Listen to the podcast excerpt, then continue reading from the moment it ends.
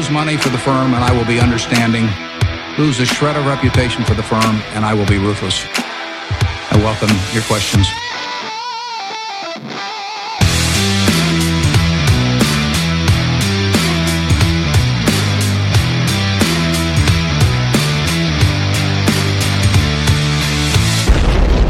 Välkomna till Kvalitetsaktiepodden. Det är jag som är Ola. Ja, och det är jag som är Claes. Det här är avsnitt nummer elva.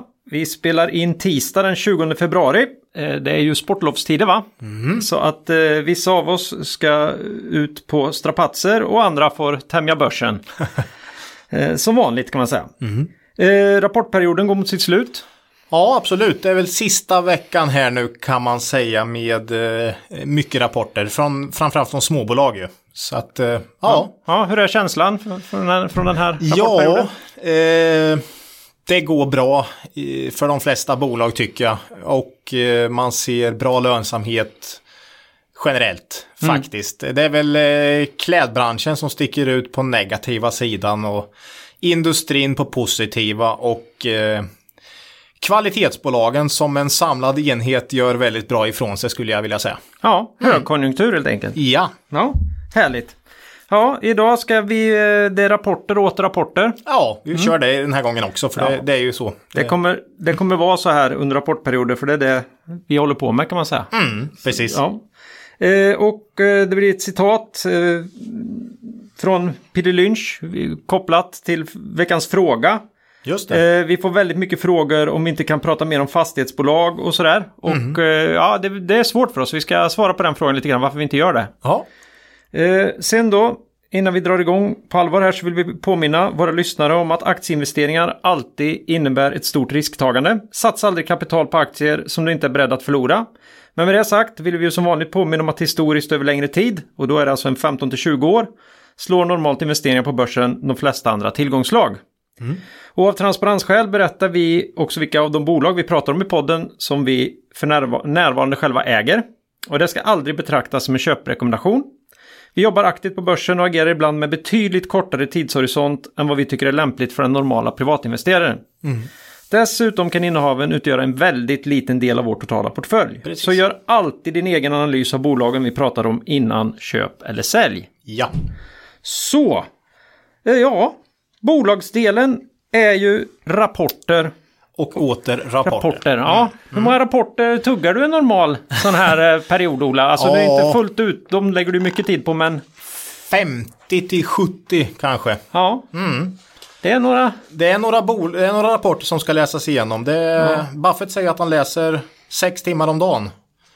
Ja. Och jag är inte, absolut inte där än, så att det... Det, det, det, ska för, det, ska förbättra, det, ska, det ska förbättras. Ja. ja, det finns ju mycket information att hitta. Alltså. Ja, visst. Och boksluten är ju lite extra med eh, ofta kommentarer om det nya året och utdelningen och, och sådär, va. Så att eh, det är spännande tycker jag. Ja, och sen mm. ser vi fram emot att få alla års, årsrapporter nu här där, där vi får så mycket mer info. Om... Ja, faktiskt. Och det där ska man komma ihåg att det brukar ju i stort sett alltid vara ett vd-ord där mm. som är nytt, nyskrivet. Eh, och då får man ju ytterligare lite information faktiskt. Så att eh, årsredovisningarna kommer ju här om ett par månader. Mm, ja, vd-orden är ju de är viktiga på två, av två anledningar. Dels för att man får se, brinner den här vdn för bolaget och finns det någon konsistens mellan åren i vad...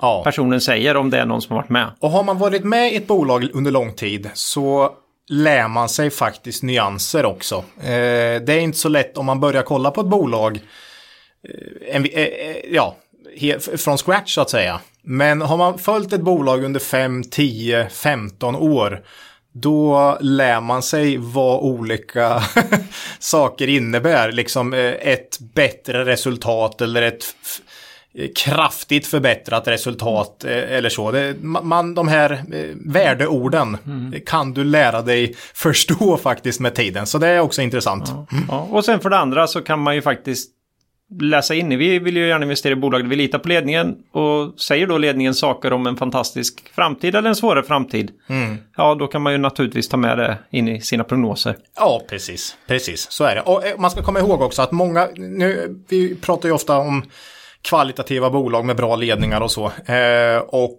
där kan man ju generellt lita på snack om framtid och sådär, tycker jag. Men mm. det är nästan alltid så att inför ett nytt år så är det ett litet blankt blad för de flesta. Så att det är mycket lättare att vara positiv i början på året än i slutet. Mm. För då har man ju som sagt inte så många månader på att ta igen ett, mm. ett lite sämre år.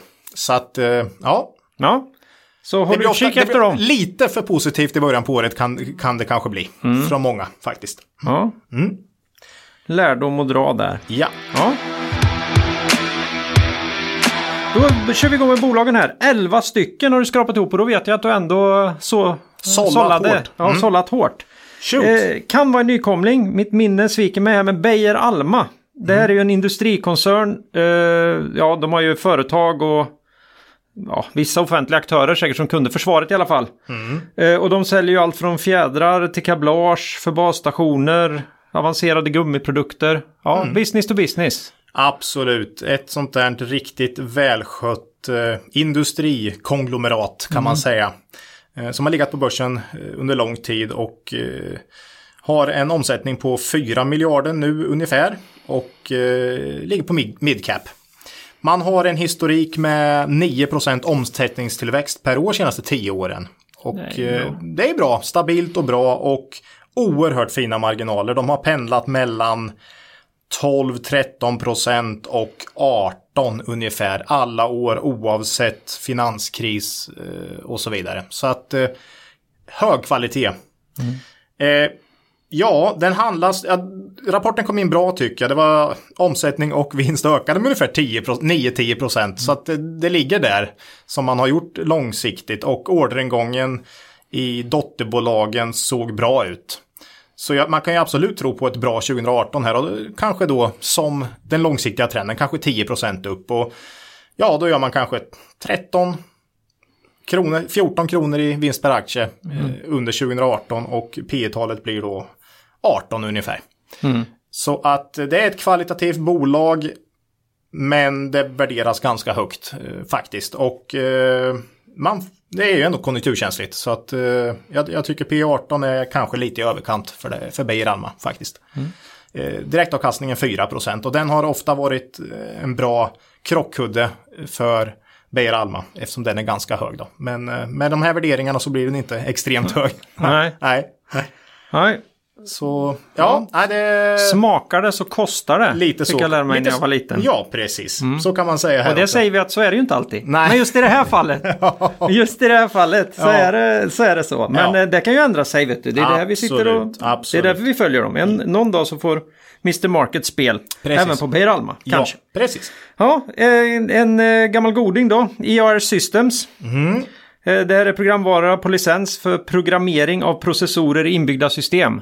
Det där går ju knappt att säga och än, än mindre att förstå. Men nej, nej och det går att förstå hyggligt. Det är mjukvarubolag ja. Och man har ju, jag tror det är i stort nittiofem till hundra procent av omsättningen är licensintäkter för sina system, mm. mjukvarusystem då. Mm. Så att det är ett väldigt fint bolag med repetitiva intäkter. I Q fyra så ökade faktiskt på omsättningen tre procent men de är dollarberoende. De har fyrtio procent i U S A så att jag såg justerat för valuta så var ökningen tio procent. Så det är ganska stor, och det kommer vi se i några andra bolag här också att det är ganska stor skillnad mellan tillväxt i lokal valuta och mm. i S E K här för dollarn har tappat en hel del mm. senaste tiden. Det här bolaget, man spår fortsatt bra utveckling under tjugo arton men värderingen har ju kommit upp rejält sedan vi snackade om bolaget i höstas och aktien handlas nu till P tjugosju.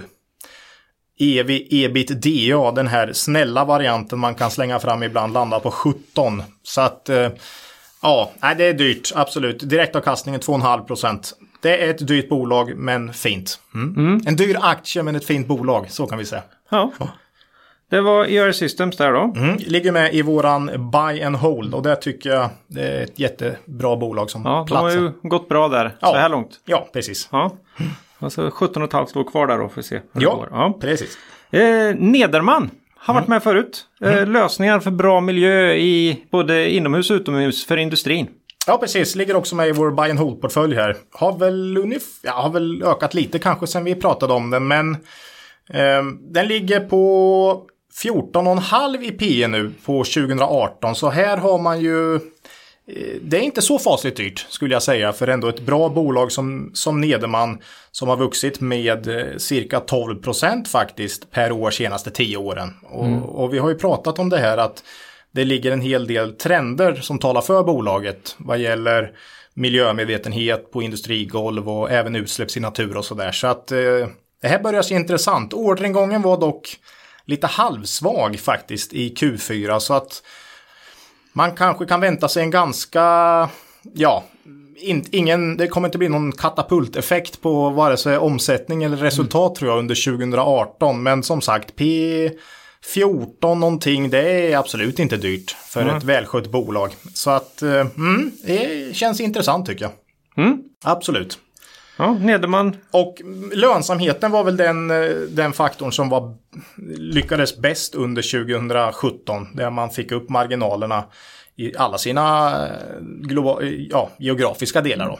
Mm. Framförallt så vände man i Asien och Australien till, från förlust till vinst faktiskt. Så att det, man har lyckats på marginalsidan, absolut. Mm. Mm. Härligt. Ja. Eh, näst, känns nästan som det, det är någon slags boks, bokstavskopplingar här. Är det någon som har tittat i en aktielista här eller någonting? N- NGS har jag ja. läst i tur. De, de har vi pratat om väldigt, väldigt nyss. Det här är ju bemanning. Ja, precis. Eh, personaltyrning och rekrytering. Ja, och de tog vi med i den här utdelningsportföljen då. Och eh, vi kan väl börja där då. De höjde utdelningen från en komma sjuttiofem till... Två kronor jämnt faktiskt. Det var ju ganska bra höjning. Ja, det var ju snällt av dem. Mm. Så nu är Tvärtom vi på nästan fem procent mm. i direktavkastning. Och det var ju det vi försökte uppnå. De ligger på fyra komma sju, mm. fyra komma åtta någonting sådär i direktavkastning. Så att, eh, det är absolut bra. Q fyra var väldigt bra skulle jag säga på totalen. Man ökar omsättningen med fjorton procent. Mycket drivet av förvärv då. I och för sig. Men resultatet upp trettiotre procent. Juster, ja, upp trettiotre procent om man justerar för engångseffekter då mm. under Q fyra. Men i det här fallet så ty- känner jag att eh, vårddelen här dras fortfarande med ganska stora lönsamhetsproblem tycker jag. Eh, eller inte problem, men den, den, den marginalen är på väg ner. Mm. Och det har den varit under lång tid och den minskar i Q fyra också faktiskt, och Q fyra räddas upp eller ökar framförallt på grund av det, det andra benet här man har ledarförsörjning mm. där man har mycket, man rekryterar ledare, mm. chefer och så till bank och finans, kommunal, statlig verksamhet mm. och där har man väldigt väldigt bra marginaler framförallt under slutet på året. Mm. Så att eh, det räddar upp en svag marginal inom vårddelen här faktiskt och gör det väldigt bra. Och det här har ju varit en uttalad strategi från ledningen att man ska gå mot diversifiering. Det ska inte bara vara vård utan mm. det ska även vara andra bitar. Så att det är ju ett väldigt bra styrelsebeslut man tog här för några år sedan i N G S att bredda verksamheten, göra den mindre beroende av mm. vård. Mm. Ja, där, där finns det ju en liten makrotrend, den har vi pratat om förut, men det finns ju en ganska stor upprördhet både hos politiker och de som ska rösta på politikerna på de kostnaderna det är för inhyrd mm. personal i vården, och det är ju många som ställer upp målen att man, man vill få ner inhyrningarna och man kanske är beredd att börja ta högre kostnader för att slippa inhyrningar än, ja. än, än vad det skulle kosta att hyra in någonstans för att det blir politiskt gångbart. Ja, precis. Eller viktigt, ska jag säga. Ja, jag, jag vet faktiskt inte om... Ja, men det, man, alltså, omsättningen faller inte ihop här. Mm. Utan det är lönsamheten. Mm. Uh, och jag, man såg ju på Dedicares rapport här också som, uh, som kom att marginalerna är på väg ner. Nu tecknar man ju en hel del nya avtal i Q fyra. Det är ju mm. lite svårt att säga vad de kommer in på i marginal inför nästa år här. Mm. Men uh, det är tydligt att marginalerna inom vårddelen är... sjunker hela tiden liksom. Mm. Så där tycker jag, jag vill, som jag sa senast vi pratade N G S, man vill se en vändning inom det här stora affärsområdet och man ska komma ihåg här nu under första halvåret tjugo arton att den här rekryteringsbiten av chefer och så, den är inte alls lika dominant under första halvåret. Så då kommer mer den här vård, stora mm. vårddelen som är åttio till nittio procent den kom, av helårsresultatet mm. och omsättningen kommer, eller av omsättningen på helåret, den kommer ju slå igenom mycket hårdare nu under första halvåret. Så att jag är inte alls säker på att man kommer öka vinsten under första halvåret här. Men mm. som sagt, jättebra eh, stabilt bolag till P tio.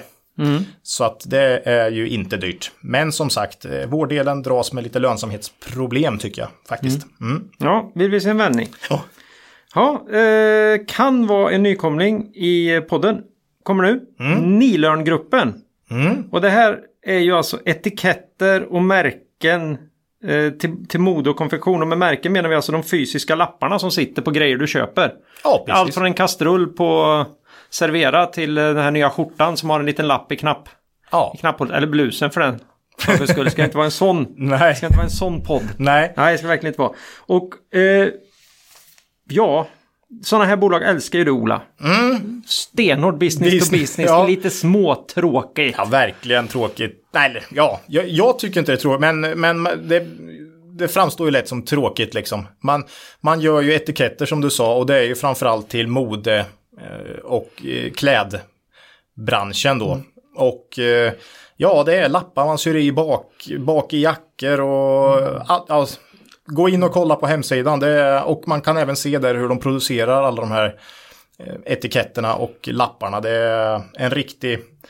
Eh, ja, det är en fröjd. Det är en fröjd. Det är en fröjd, mm. jag, det är en fröjd. Alltså, jag älskar ju deras namn. Ja. Nederman-gruppen är ju så, det är ju så bra. Det vill, det vill jag äga spontant. Ja, jag, ja. Det, det är underbart. Eh, ja, precis. Det här, vi har inte pratat om det förut som sagt. Men man har väldigt fin historik. Eh, senaste fem åren så har man vuxit med i snitt sexton procent per år. Mm. I omsättning då. Vi har fått, jag har fått en fråga av någon här. Va, vad, vad menar du när du pratar... När du säger har vuxit eller tillväxt. Generellt menar jag omsättningstillväxt då faktiskt. Men jag ska försöka bli bättre på det. De har vuxit omsättningen med sexton procent per år och vinsten med tjugoett procent per år i snitt senaste fem åren. Och senaste åtta åren har vinsten ökat med arton procent i snitt. Så det är väldigt bra. Ja, där kan vi väl ta den frågan också. Man undrar, men var får all den här datan ifrån? Sitter du och liksom kör simultant mot börsdata? Mm, nej. nej! Så enkelt är det inte, utan det här är ju data som du har samlat på dig själv. Under lång tid. Ja, och eftersom du är ingenjör så har du naturligtvis gjort det i Excel. Excel, precis. Just det. Mm. Ja. Får vi lite royalties från Microsoft där? Ja, det måste ju på mm. något sätt där väl komma tillbaka en slant. Ja. Ja. Eh, och i, ja, man har ju haft som sagt väldigt bra tillväxt under flera år. Och tjugo sexton så ökade vinsten med fyrtioåtta procent. Så det har varit lite svårt att upprepa tjugo sexton i år. Men man gör det ändå. Omsättningen ökar med elva procent och vinsten med femton mm. ungefär. Under tjugo sjutton. Och, men, men senaste två kvartalen har faktiskt omsättningsökningen bara varit tre procent per kvartal. Men jämfört med väldigt bra kvartal då som sagt. I Q fyra så ökade vinsten med nitton procent. Och orderingången steg med cirka tio procent. Så man kan tänka sig ett bra tjugo arton här också tycker jag. Q ett ska vi dock flagga för. Det ser ju, där har du ju jämförelsetal som...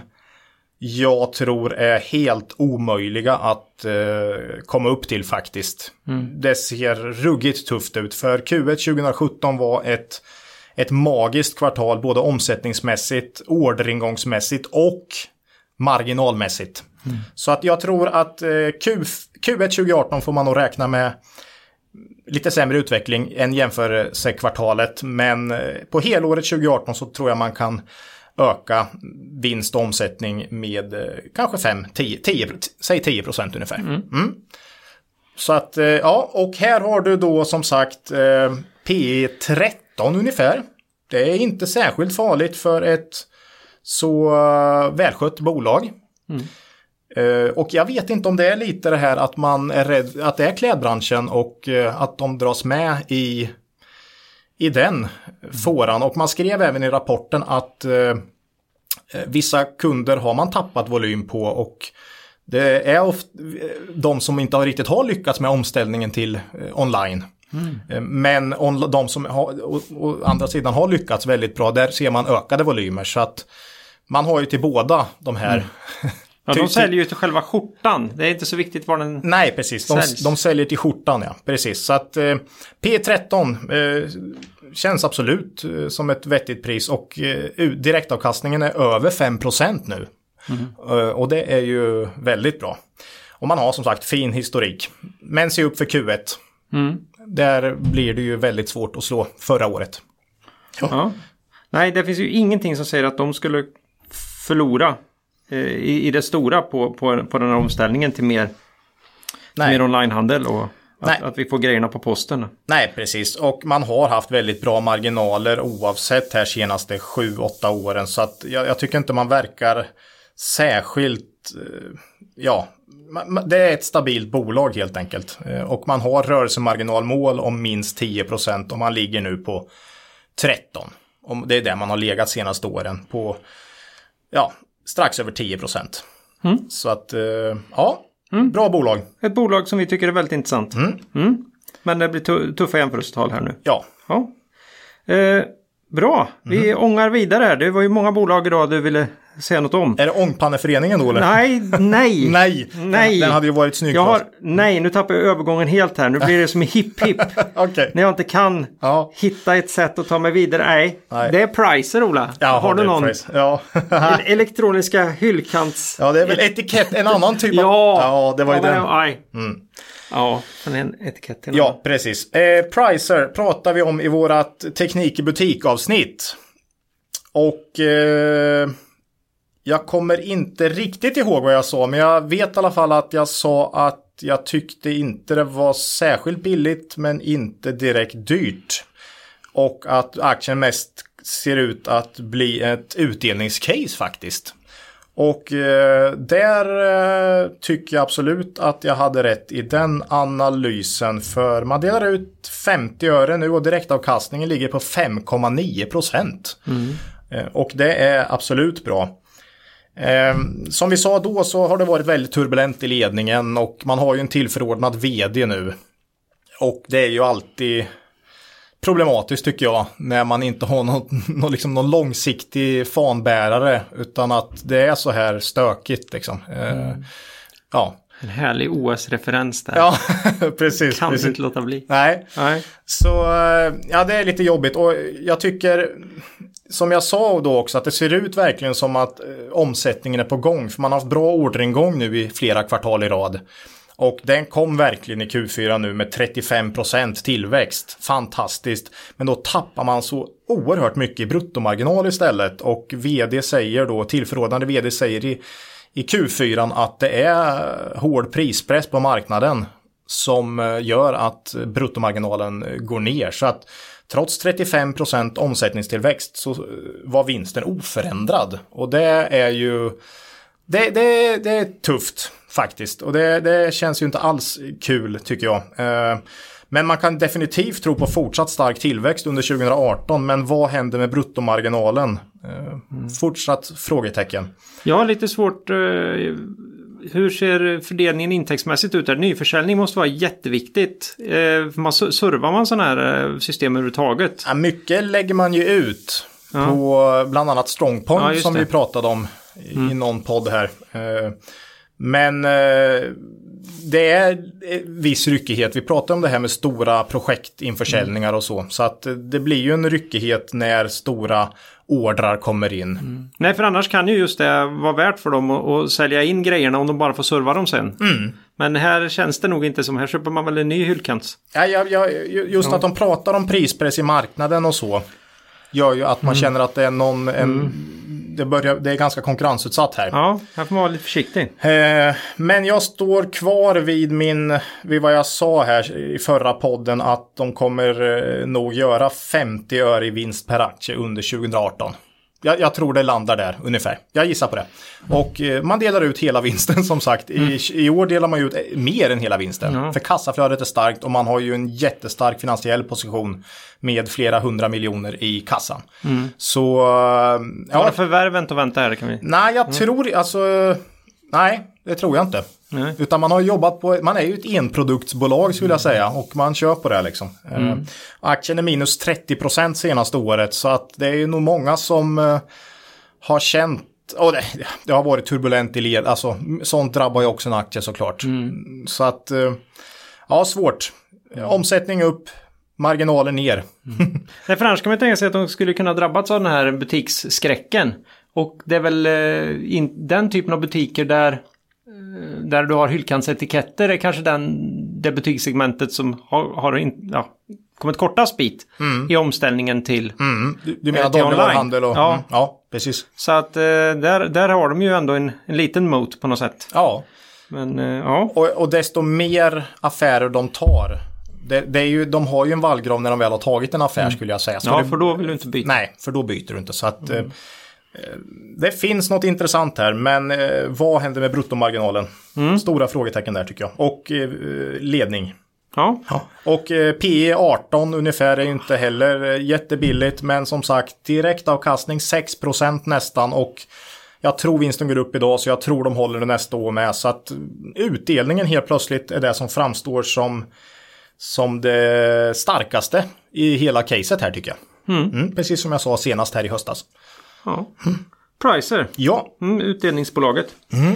Ja, eh, nästa eh, tävlande i stafetten här då. Mm. Eh, G fem Entertainment. De pratar vi oss trött om. Men eh, de har ju rapporterat. Mm. Och då vill vi ju veta. Ja, här... Eh, kom det in, rapporten kom in ungefär som jag hade väntat, men marknaden hade ju helt eh, helt sjuka förväntningar på resultat här skulle jag säga. Man pratade redan när man släppte de här försäljningssiffrorna efter, precis efter årsskiftet. Eh, man sa att eh, man, man beskrev där att eh, omsättningen har ökat med nittiotre procent och nästan hundra procent från eh, året före och trettio procent sekvens, alltså från Q tre till Q fyra. Mm. Och då sa man också att man har tagit de här användarförvärven. Det som gör att man ökar omsättningen ganska mycket. Man helt enkelt förvärvar användare från andra spel. Mm. Man gör marknadsföring i... Du sitter och spelar ett spel och så får du upp en blänkare att spela det här spelet eller så va. Mm. Ja. Och där har man nu två år i rad. Både Q fyra tjugohundrasexton och Q fyra tjugohundrasjutton som man dragit på rejält med användarförvärv. För att bygga upp sina... sin spelarbas till en helt ny nivå helt enkelt. Och det, har, det är tydligen bra. Det är, det är många telefoner som släpps då. Man installerar nya appar. Och, eh, ja, folk är lediga. Mm. Eh, ja. Vi pratar jul här. Vi pratar jul, precis. Mm. Så att eh, det, har varit, det är bra att gå, gå på det där. Och att gå på med hårt med användarförvärv då under den perioden. Och det har man gjort i år också. När man släppte de här siffrorna så sa man att vi har tagit det till en helt ny nivå. Och eh, då gissade jag på att man nästan hade, ja, att man hade höjt då från sjuttiofem miljoner i användarförvärv till en bra bit över hundra i alla fall. För att det ska vara en ny nivå. Och ja, då landar man ungefär på en femtiotvå kronor i vinst per aktie. Och det blev en femtiosex. Men jag såg många i marknaden hade tre till fyra kronor i vinst per aktie här va. Mm. Och åttio till nittio miljoner i användarförvärv, det är väl ingen helt ny nivå jämfört med sjuttiofem. Det, det, det, det tycker inte jag är en ny nivå liksom. Så att eh, ja, jag tyckte marknaden hade helt fel förväntningar här eh, och eh, ja, vad ska man säga, vinsten är upp hundrasjutton procent. Mm. Det är ju inte dåligt, mm. men aktien har straffats ganska hårt. Jag tror den är tjugo procent senaste tiden här efter rapport. Eh, och för att marknaden trodde på en bättre vinst skulle jag säga. Mm. Eh, omsättningen var ju känd så det är bara vinsten som var okänd. Mm. Eh, man pratar här om att precis som förra året så kommer man nu kunna skörda då kommande kvartal här. Att eh, marginalerna kommer stiga igen. Man kommer hålla den här omsättningen ganska hyggligt som man har uppnått nu. Och, men man kommer inte alls köra på lika hårt med användarförvärv. Och då går ju marginalen direkt upp. Så att eh, ja, jag tror på en rejäl vinstökning även i år. Jag skissar på ett resultat på kanske sexton femtio till sjutton kronor någonting.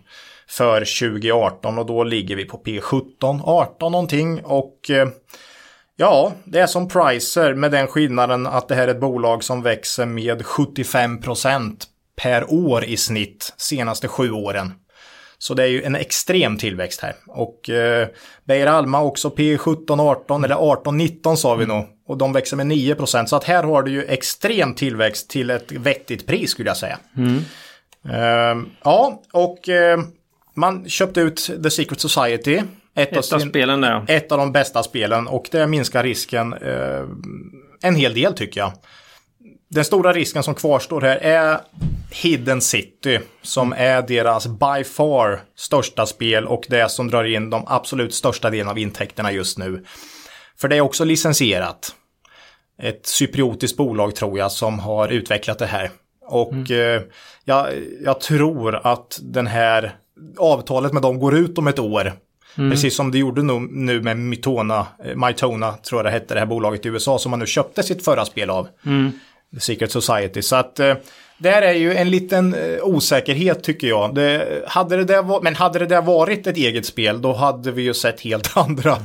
vinstnivåer och eh, värderingar på aktien. Men, men som sagt, Hidden City, att det är en så stor del av intäkten och att det är licensierat utgör en, en, en liten osäkerhet tycker jag. Mm. Absolut. Ja, mm. Det var G fem. Ja. Ja, eh, nu blir det väl några riktiga gamla favoriter till här då. Mm. Eh, och så blir det ofta. Vi tittar mycket på dem ja, som vi... Vi ska ju åtminstone ja. ta med dem vi har i våra portföljer tycker jag. Så där i våran utdelnings- och buy and hold-portfölj. Ja. Ja. Sen är man, blir man ju glad när man läser de här rapporterna. Och sen, ja, precis. Och sen mellan rapportperioder så då ska vi försöka tugga in nya bolag såklart. Mm. Eh, så är det ju. Ja. Mm. Eh, Verkligen försöka på det. Mm. Eh, och ta lite andra typer av frågor också. Ja. Eh, Fenix Outdoor. Ja. Eh, vad, vad, de levererar Naturkompaniet, konkurn och fantastiska resultat har jag skrivit här. Stämmer det? Ja. Eh, det var väl det första bolaget vi tog upp i den här podden tror jag. Och eh, vi har ju med det såklart i vår buy and hold köp och... Eh, ja, lägg i byrålådan, lås och kasta bort nyckeln mm. portfölj. Mm. Och eh, där platsar ju väldigt bra. Man fortsätter ju tugga på väldigt fint även i Q fyra. Ehm, vinsten upp femtiotre procent. det, det är, man blir ju förbannad att vi inte äger den för tillfället faktiskt. Nej. Men så är det. Ehm, omsättningen upp nio procent, vinsten upp femtiotre procent. Och... Eh, Att, om, att vinsten ökar så mycket är framförallt då brands. Och där ligger ju Fjällräven mm. som är en riktig framgångssaga. Och de här mångfärgade, eller de är ju enfärgade men det finns oerhört många kulörer på de här mm. konkenryggsäckarna nu. Det är ju en mo- megatrend känns det mm. som. Eh, men ja, väldigt bra tjugosjutton för Fenix Outdoor. Omsättningen upp elva procent, vinsten upp fyrtio procent. Året innan steg vinsten med sjuttiofem procent. Så att jag är lite sådär... Jag, jag tror inte man kan leverera de vinstökningarna tjugoarton med. Det, det känns orimligt. Så att jag, jag skissar på ett lite mer lugnare scenario på kanske tio procent vinsttillväxt under tjugoarton.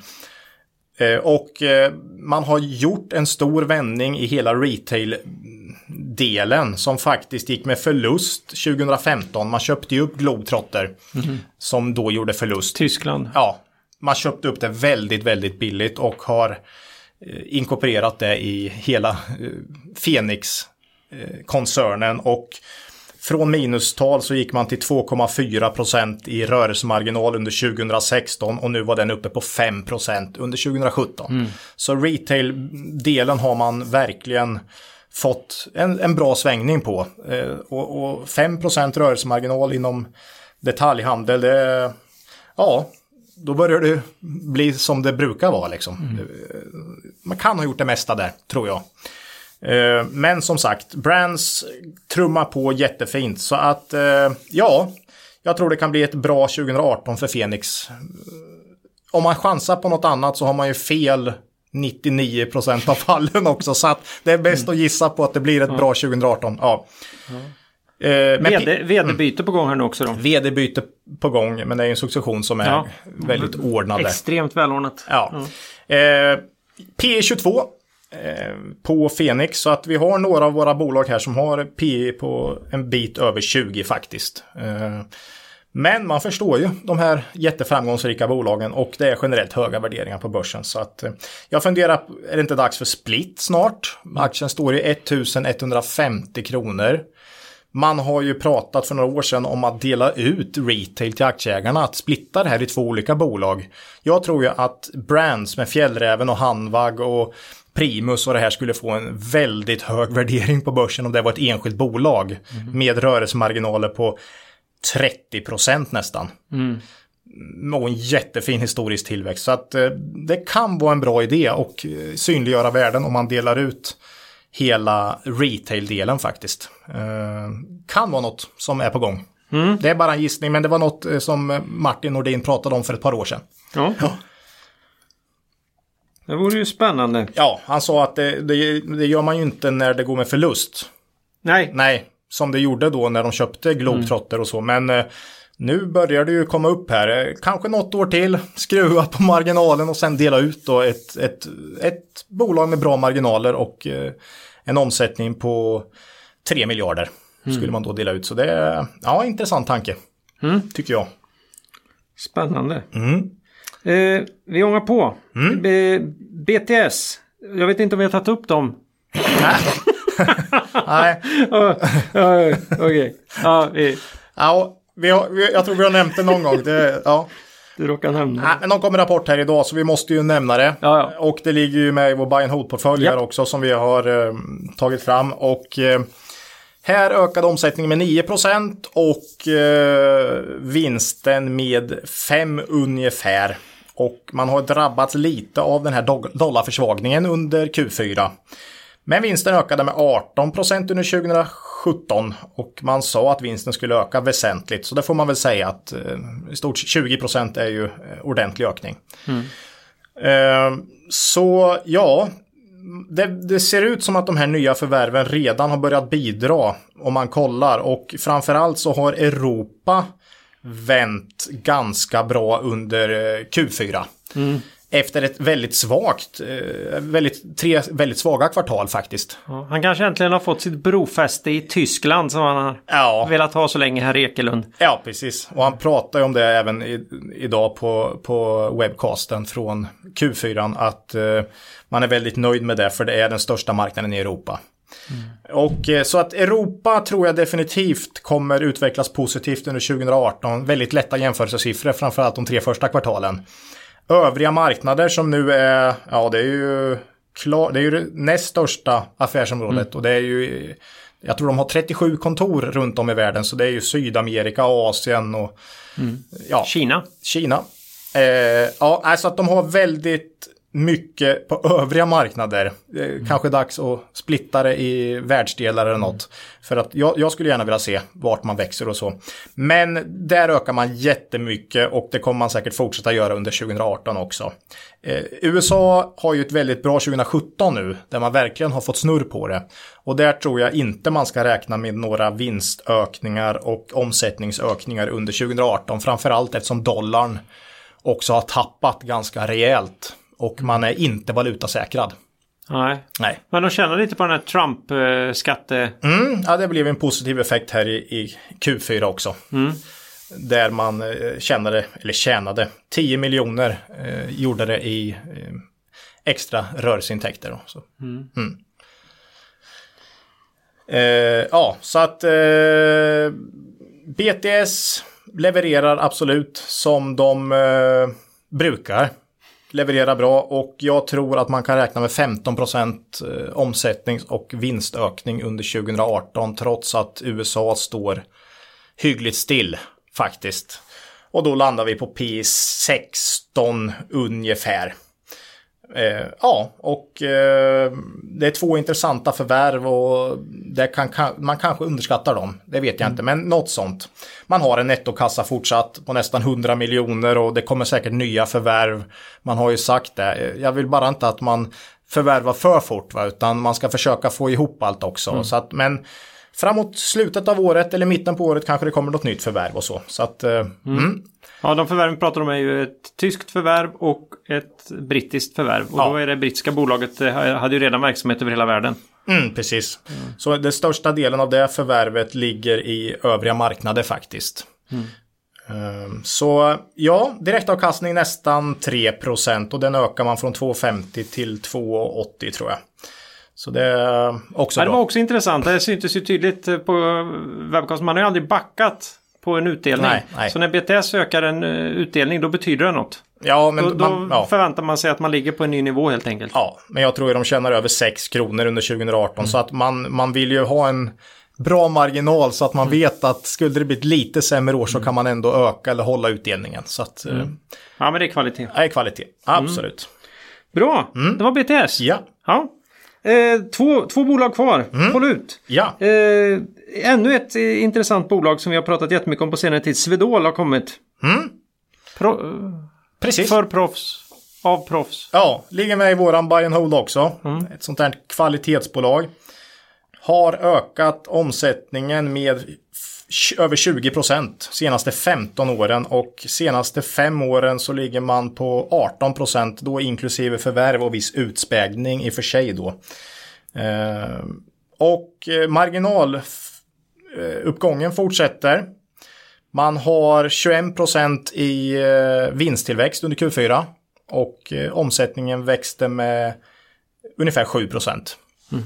Så man, man fortsätter ja, förstärka marginalen helt enkelt. Och jag tror det är en hel del på grund av att man har en del synergier som man inte får fram förrän nu va? Efter det här stora förvärvet av Groll. Så mm.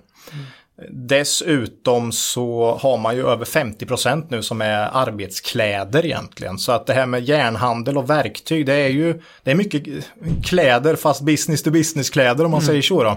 Och eh, där är man starka. Björnkläder har ju funnits sedan artonhundrafemtiotalet så man har några riktigt starka varumärken här också. Så eh, jag tycker generellt så har nog risken gått ner lite i Swedol i och med. Det känns som att risken har gått ner lite i Swedol i och med det här förvärvet. Man har ungefär trettio procent mot byggindustri. Mm. Och eh, det har väl drabbat många aktier under hösten.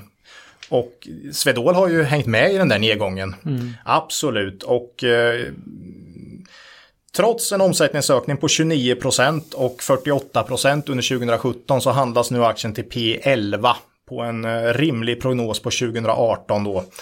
Och det är ju väldigt lågt för ett sånt fint bolag som, som Swedol som har vuxit med, med sån väldigt fin historik. De närmsta konkurrenterna jag hittar på börsen är väl Alcell och Momentum Group skulle jag säga. Mm. Ja, de är nya de här Momentum-gruppen va? Ja. De kom från... Tools. Ja. Mm. Och eh, ja, de handlas väl till P fjorton femton någonting. Så det är en rejäl rabatt på Swedol som jag inte riktigt förstår faktiskt. Eh, och man har ju jättebra ägarduo i familjen Zetterberg och Nordstjärnan som är långsiktiga äger en stor del av bolaget faktiskt. Eh, ja, jag tror det finns synergier kvar att få ut. Dessutom kan man nog räkna med ett förvärv under tjugo arton. Det är en uttalad strategi nämligen. Och jag skulle, det skulle inte förvåna mig om det sker i Finland faktiskt. Mm. Eh, I och med att man går bra där och man vill sprida sig lite geografiskt. Och jag skulle, det skulle inte förvåna mig om det är inom ett lite mer konjunkturokänsligt segment. Mm. Det är min gissning. Men som sagt, P elva på Swedol är ju väldigt lågt. På en, ja, bör- på en börs som värderas till P sjutton i snitt. Och Swedol har ju en mycket bättre historik än snittbolaget. Så att, mm. Rea. Rea. Swedol. Ja, tre procent direktavkastning och ja, två komma åtta procent direktavkastning mm. är ju också helt okej. Okay. Man ökade utdelningen med åttio procent. Så det vittnar om att man är inte livrädd för någon byggkonjunktur här. Nej. Nej. Ja. Mm. Uh, och dessutom januari har börjat bra. Så de siffrorna har man också släppt. fjorton procent ökade omsättningen i januari. Mm. Så att Q ett har börjat bra i alla fall. Mm. Får vi se vad den här omvända påskeffekten gör här. Men mm. uh, det kommer vi alla drabbas av på något sätt. Och det får man ju igen i, i Q två istället i år. Då, så att, uh, ja. Ja, just det. Ja. Mm. Påskeffekten, vi borde göra en påskeffekt special, det pratas så mycket om den. Ja, precis. Mm. Mm. Ja, nej, men då kan man säga så här att med sin stora exponering mot, mot eh, arbetskläder nu så står man väldressad inför framtiden. Kan jag säga det, Ola? Så kan man säga. Ja, ja fy. Okej, okay. Ja. Ja. Då har vi ett bolag kvar. Oj, oj, oj. oj. Och, det, och det här går det undan i det här bolaget. För det är nämligen Bahnhof som du har ja. plockat upp. Och här har vi blixtsnabba internet. Uppkopplingar. Uppkopplingar. Med integritet. Det var ju någon som frågade när jag sa det senast. Om jag hade någon, något fog för. Nej, men de är ju alltid ute i media. Och, och ska slåss för yttrandefrihet. Ja, och att ja. inte behöva lämna ut uppgifter och sådär. Precis, precis. Så det, det var det jag menade. Ja. ja. Eh, ligger också med i vår buy and hold-portfölj som måste ha utvecklats ruggigt starkt sen vi... Vi får ta en uppdatering på det nästa ja, avsnitt. Ja, det blir portföljerna nästa gång. Mm. Får vi kolla lite. Mm. För Bahnhof kom också med en väldigt bra rapport här för Q fyra. Omsättningen upp tjugo... Eller bra. Det är ju ganska normala siffror. Mm. För det är där man, de här kvalitetsbolagen levererar väldigt bra resultat. Kvartal på kvartal på kvartal. Så att ja, tjugo procent tillväxt. Och det är där de faktiskt har legat senaste åren. De ligger och taktar på tjugo procent, så det är inget konstigt. Vinsten var däremot upp fyrtio procent och det är ju lite mer än, än vad de har snittat. Och ja, man har över tvåhundra miljoner i kassan. Och man spår en, man gör ju en väldigt detaljerad prognos varje år på omsättning och vinst. Det är väldigt sällan man ser det faktiskt. Men så där kan man väldigt lätt mm. göra en prognos själv mm. faktiskt. Och man säger att alltid nästan att man gör en prognos som är hyggligt rimligt att man ska kunna slå också. En konservativ prognos. En konservativ prognos, precis. Mm. Och på en, den, på en lite starkare prognos än deras konservativa, för de brukar alltid slå den lite, så landar P E-talet på tjugotvå här eh, faktiskt, och det är ju inte billigt, men E V ebitda tolv, man har mycket avskrivningar och man har ju som sagt en nettokassa på ett antal på tvåhundra miljoner drygt. Så det ser inte alls lika dyrt ut om man kollar kassaflöde och eh, och justera för nettoskuld faktiskt. Eller nettokassa. Men eh, ja. På P E-talet ser det ganska dyrt ut. Men justerar man för kassa och eh, avskrivningar så är det tolv då. Och då, då är det inte alls lika dyrt faktiskt. Eh, och ett riktigt kvalitetsbolag. Ja. Mm. Mm. Ja, nej, jag var ju själv ute och förhandlade lite bredband. Man kan säga att eh, de har ju konkurrenter som jo- jobbar ganska hårt på sina marginaler. Och det är ju spännande när... Mm. När Bahnhof har en betydligt ärligare prissättningsfilosofi. Ja, man har tolv procent rörelsemarginal. Mm. Det är ju inga, vittnar ju inte om några sjuka liksom, marginaler. Mm. Jag har Bahnhof eh, privat och de har funkat klockrent tycker jag. Så att... mm. Ja, nej. Jag ska bolag... inte ens nämna namnet på det andra nej, bolaget. Vill, jag, inte, vill inte ge dem det. Nej, gör inte det. Nej, nej, nej. Bra. Nej, men ett, eh, ytterligare ett bolag jag är väldigt glad att vi har i vår buy and hold-portfölj. Mm. Mm. Än så länge. Än så länge, ja. Vi får se när första riktiga plumpen kommer. Men då får man stå där och ja. fundera på. Ja. Mm. Då drar vi igen eh, kapellet ja. den här gången. Mm. Bolagsdelen. Nu har vi redan pratat hur länge som helst där. Så det här finns, idag finns det återigen en ganska stark koppling mellan citatet och eh, veckans fråga. Mm. Så eh, citatet är egentligen... Eh, Ett, ett uttag ur Peter Lynch eh, finfina bok One Up on Wall Street. Ja, klassiker. Ja, mm. den, den, den bör man ju, väl ha to- läst. Ja, tog ju vårt boktips här innan jul. Ja, ja. ja. Och då säger han så här, och det här är i kapit- ett väldigt inledande kapitel som handlar lite grann om, är jag en aktieinvesterare? Och det första man ska tänka på innan man börjar investera i aktier är, do I own a house? Mm. In ninety-nine cases out of one hundred, a house will be a moneymaker. Mm. Alltså han tycker att först ska du bo i dina pengar och sen kan du börja titta på att investera dem då. Historiskt är ju det eh, sunt. Ja, Buffett har ju också pratat om det där att eh, först ska du liksom äga ditt hus, sen kan du börja fundera på investeringar. Han hade dock inte betalat av lånen på sina hus. Nej, det är ju det jag menar. Alltså de lånen är ju så fördelaktiga. De är så fördelaktiga. Ja, så Buffett så... har ju fortfarande lån på... några hundratusen dollar liksom när han är god. Så att ja, nej men bostadslån med, är ju väldigt fördelaktiga. Va? Så att Buffett har inte heller, han är inte heller skuldfri så att säga. Nej. Men han skulle väl kunna svepa av dem där ganska lätt kan jag tänka mig. Men, men båda pratar om det där och jag tycker det är ju mm. väldigt eh, sunt liksom. Ja. Eh, äg ditt eget boende över tid så genererar det. Även om vi ser en, en, en, en liksom att bostadsmarknaden vacklar här nu så, så över lång tid så är det ju alltid bra att äga sitt eget boende liksom. Mm. Ja. Ja, och det är mycket, mycket alltså anledningen till att just att äga sitt eget boende blir så bra är ju att du behöver betala så lite själv mm. initialt. Precis. Och normalt sett så Precis. kompenseras du med värdeökning då om du råkar ha lite ränta och sådär. Ja, det jobbiga är ju på kort sikt då om marknaden har gått ner och mm. du råkar ut för någonting. Ja, eller inflationen hjälper dig. Ja. Liksom. Ja. Så att, men, ja. men så är det. Men det är en bra koppling här till våran fråga va? Ja, det är ju det. Mm. Det, det är ju lite så för att du, vi får en hel del frågor om vad vi tycker om olika. De, man har förstått att du kanske inte är så jättejätt på de här bostadsutvecklarna och de här riktigt Nej. hypade. Nej. Men man tänker, vi får mycket frågor om ja, olika fastighetsbolag helt enkelt. Ja, precis. Och klassiska fastighetsbolag. Ja, Castellum. Och, och det och finns många finfina bolag. Ja, precis. Ja. Mm. Men du är fortfarande inte så intresserad av dem. Och då är frågan varför är du inte intresserad ja, av de här det, bolagen? Nej, men det är jätte, många av dem där är ju fina bolag, välskötta fastighetsbolag. Och då menar jag inte de här fast, nya pro, liksom, utvecklarna av, av bostäder. Utan, Oscar Properties. Nej, eller, liksom, utan vi tänker på de här klassiska bolagen. Det är fina bolag, men jag ser nästan fastigheter som en ytterligare tillgångslag på något sätt. Det är, du har valutor och du har råvaror och du har fastigheter och så har du aktier. Mm. Så att, och, så, och så bitcoin. Och så, ja, ja, precis. Nej, men så att jag, jag gillar bolag med omsättning så man kan göra produkter och tjänster. Det är liksom grunden.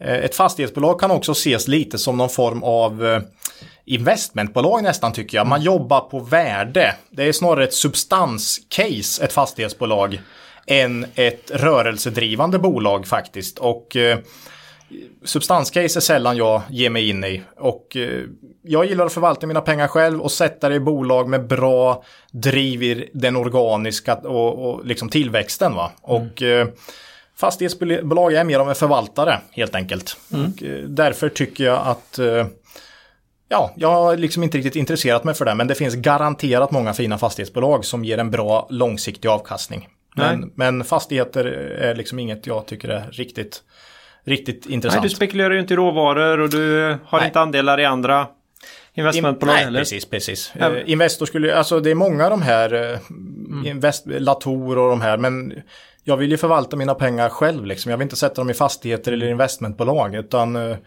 Ja, jag gillar att hitta de här bra bolagen som växer med sina produkter och tjänster. Liksom. Mm. Ja, det är väl anledningen. Men det är absolut inte så att jag hatar fastigheter utan det är bara att jag inte riktigt har det intresset. Liksom. Nej. Det finns jättemånga bolag där ute och ska man kunna hålla kunskapen på den nivån du har så måste man avgränsa sig helt enkelt. Ja, liksom Latour till exempel som är ett investmentbolag.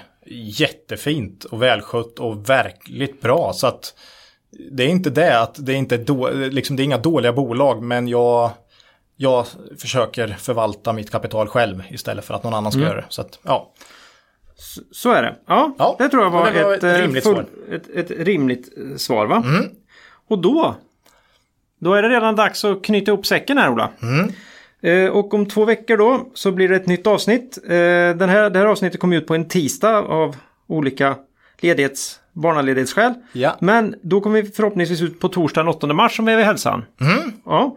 Och eh, då ska vi prata om eh, bland annat våra portföljer. Ja, vi ska göra en liten eh, avstämning där. Mm. Mm. Och sen eh, funderar vi på att prata lite riktiga mikrobolag. Ja, lite, lite mindre kvalitetsmikrobolag. Ja, eller små bolag i alla fall. Ja, de kan, det är sällan det blir, det är sällan det blir riktigt kvalitet mm. när det är så små bolag. Men vi ska försöka ja. gå ner lite på de mindre listorna och grotta lite. Mm. Eh, tanken. Ja, det tycker jag ska bli spännande. Mm. Mm. Så det blir jättekul. Så det får ni inte missa och ni kan som vanligt mejla oss på kvalitetsaktiepodden snabel-a gmail punkt com eller så kan ni kommentera oss på Twitter eller Facebook. Mm. Eller skicka meddelanden, går jättebra. Eh, nu lät det här som innan som inte svarar på något men vi svarar på det mesta men kanske inte så utförligt på, vi, på vissa typer av frågor. Nej, och det kan ta några dagar. Ja, mm. eh, säkert folk har märkt. Mm. Eh, så, och vi vill jättegärna få in era frågor. Mm. Om alla möjliga aktierelaterade och börsrelaterade eh, saker. Ja, absolut. Vi älskar att prata aktier och börs. Så mm. framförallt aktier och kvalitetsbolag. Ja, mm. så då slutligen Ola, har vi något makro ytterligare vi vill ta upp idag? Nej, idag tycker jag inte det var något att, att, att prata om det på den fronten. nej, nej, nej, inte idag heller. Nej, inte idag heller då. Nej. Då är det det här med bolag eh, som vi äger som vi pratar om. Och eh, då är det ju en liten hög här idag vid eh, B T S. Ja, och Swedol va? Swedol. Du nämnde Strongpoint i samband med något annat bolag där. Mm, har vi litet innehav i, ja. Ja, och eh, Nederman-gruppen. Äger vi lite i, precis. Mm. Mm, det är väl dem. Det är dem. Ja. Så är det. Har vi gjort den, eh, det också. Ja, mm. och med det så vill vi säga hej då för den här gången. Ja, tack så mycket. Och kom ihåg. Det är först när tidvattnet drar sig undan som du får se vem som badat naken. Lose money for the firm and I will be understanding. Lose a shred of reputation for the firm and I will be ruthless. I welcome your questions.